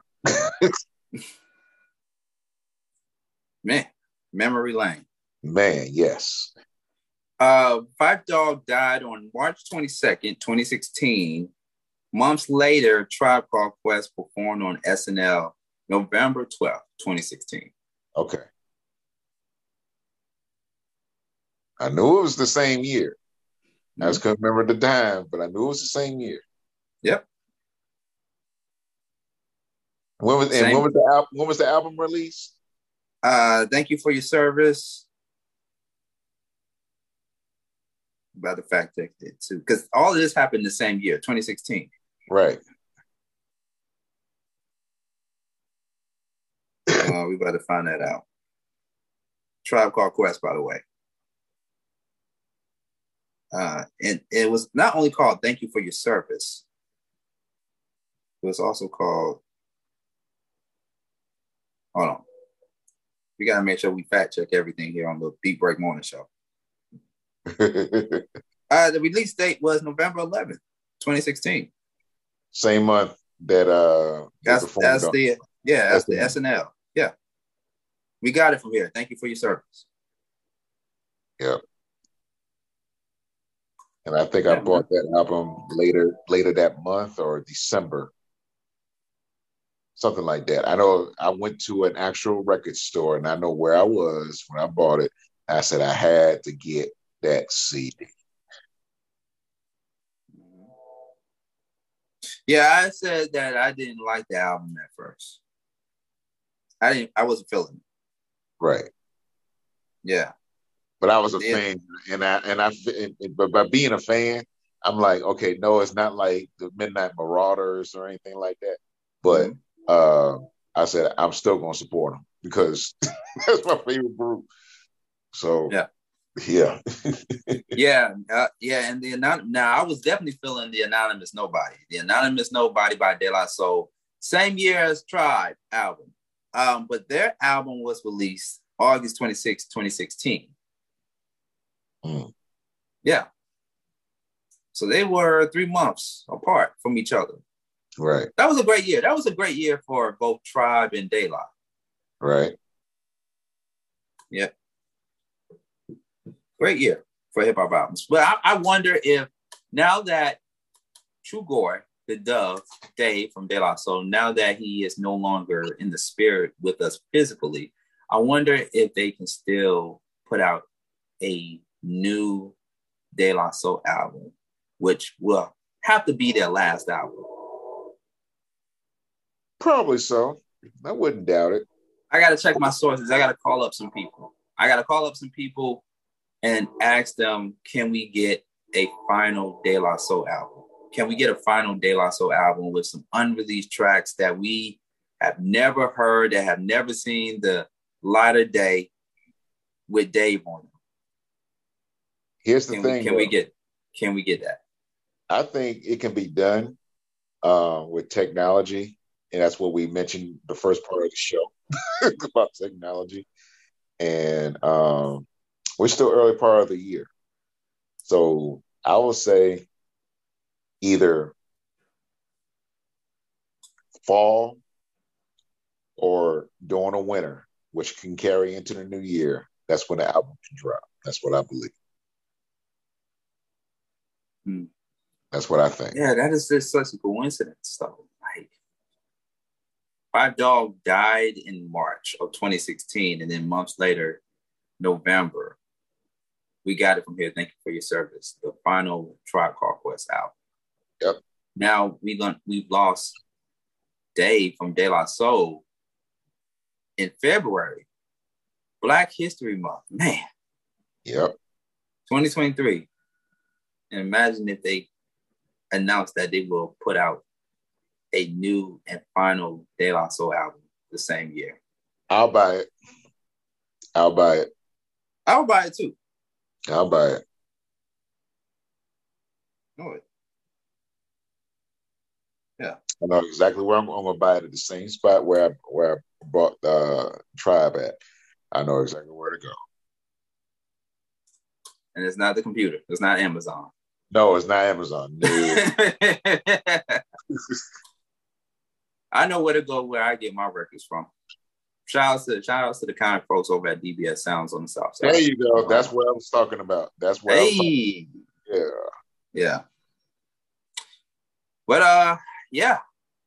All um prayers go out to the family and friends of Trugoy, who I did not have the luxury or or the the blessing to meet him in person. Like the, the that group, I said I'm going to meet De La Soul one day. I'm going to meet De La Soul one day. I met Common. You know, I, I met uh Khujo Goodie from Goodie Mob. I met a lot of great public figures, but I got to meet De La Soul. And I posted on both my Facebook and my Instagram page saying that I did not get a chance to meet this one member. And now he's not physically here for me to meet him, talk to him. You know, let this be a lesson, people. You got to cherish those moments before they go. Got that right. Take care of yourself. Yeah, Take, yeah, yeah. Take care of yourself. Take care of yourself physically and mentally. There you go. That's why you got the mental space. Hey, there you go. Wednesday night, 7 to 9 p.m. Yep. Yeah, there you go. All right. So with that being said, we got the caffeine and energy drink mix coming up.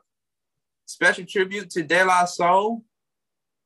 DJ Roland is going to spin some other records in there. He's gonna also throw something else in the gumbo there for that one hour. I can't wait to hear it. I can't wait for our listeners to hear it. You're gonna be shocked, and you, you're gonna learn from this mix. You going to learn. Like KRS once said, you must learn. There you go. Celebrating 50 years of hip hop continuously on the Beat Break Morning Show throughout the entire year of 2023. And what I'm going to also do, Roland and everyone, is on Facebook at me, Sean Garvey. I'm going to post my interviews with some of the best names in hip hop. Okay. That have been on the Beat Break Morning Show between now and December of this year. Cool. I'm talking about people from Chris Kelly of Kris Kross, Erick Sermon, mm-hmm. Sparky D, of course. Right. Uh, who else we had on the morning show? We had so many great hip hop names. Oh, RZA, Wu Tang. Yeah. I'm gonna post that as well. Their their new season, I think this is their final season as well. Uh, the new season of Wu Tang, the saga continues, is now on Hulu. It's back on Hulu. I think this is their final season, by the way. Yeah, on Hulu. Yep. Yeah. So I got so much to catch up on, so much to watch. Mayor of Kingstown Shout out to Marcus Brandon for coming on the morning show. Y'all make sure you check his character out as Diedrich on Mayor of Kingstown.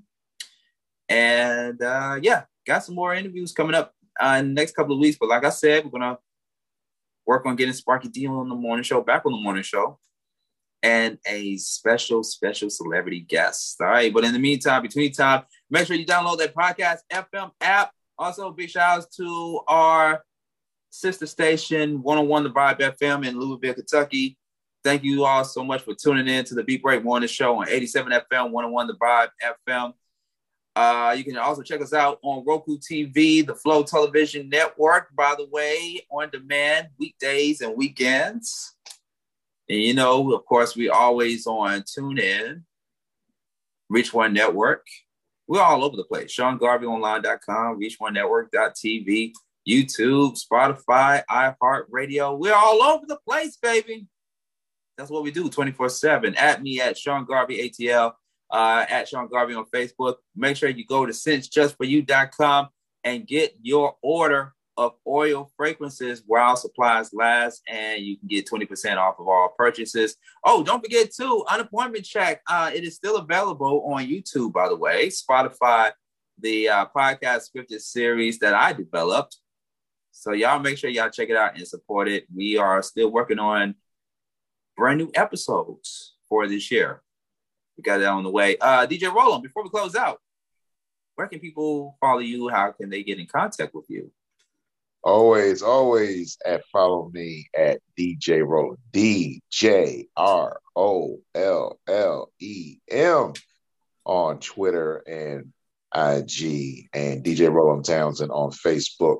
Yo, I'm telling you, people keep hitting me up through DM on Facebook for business purposes. They want DJ Roland at their events. So hit me up. There you go. Hit them up, y'all. Hit them up for your for all things DJs. All right.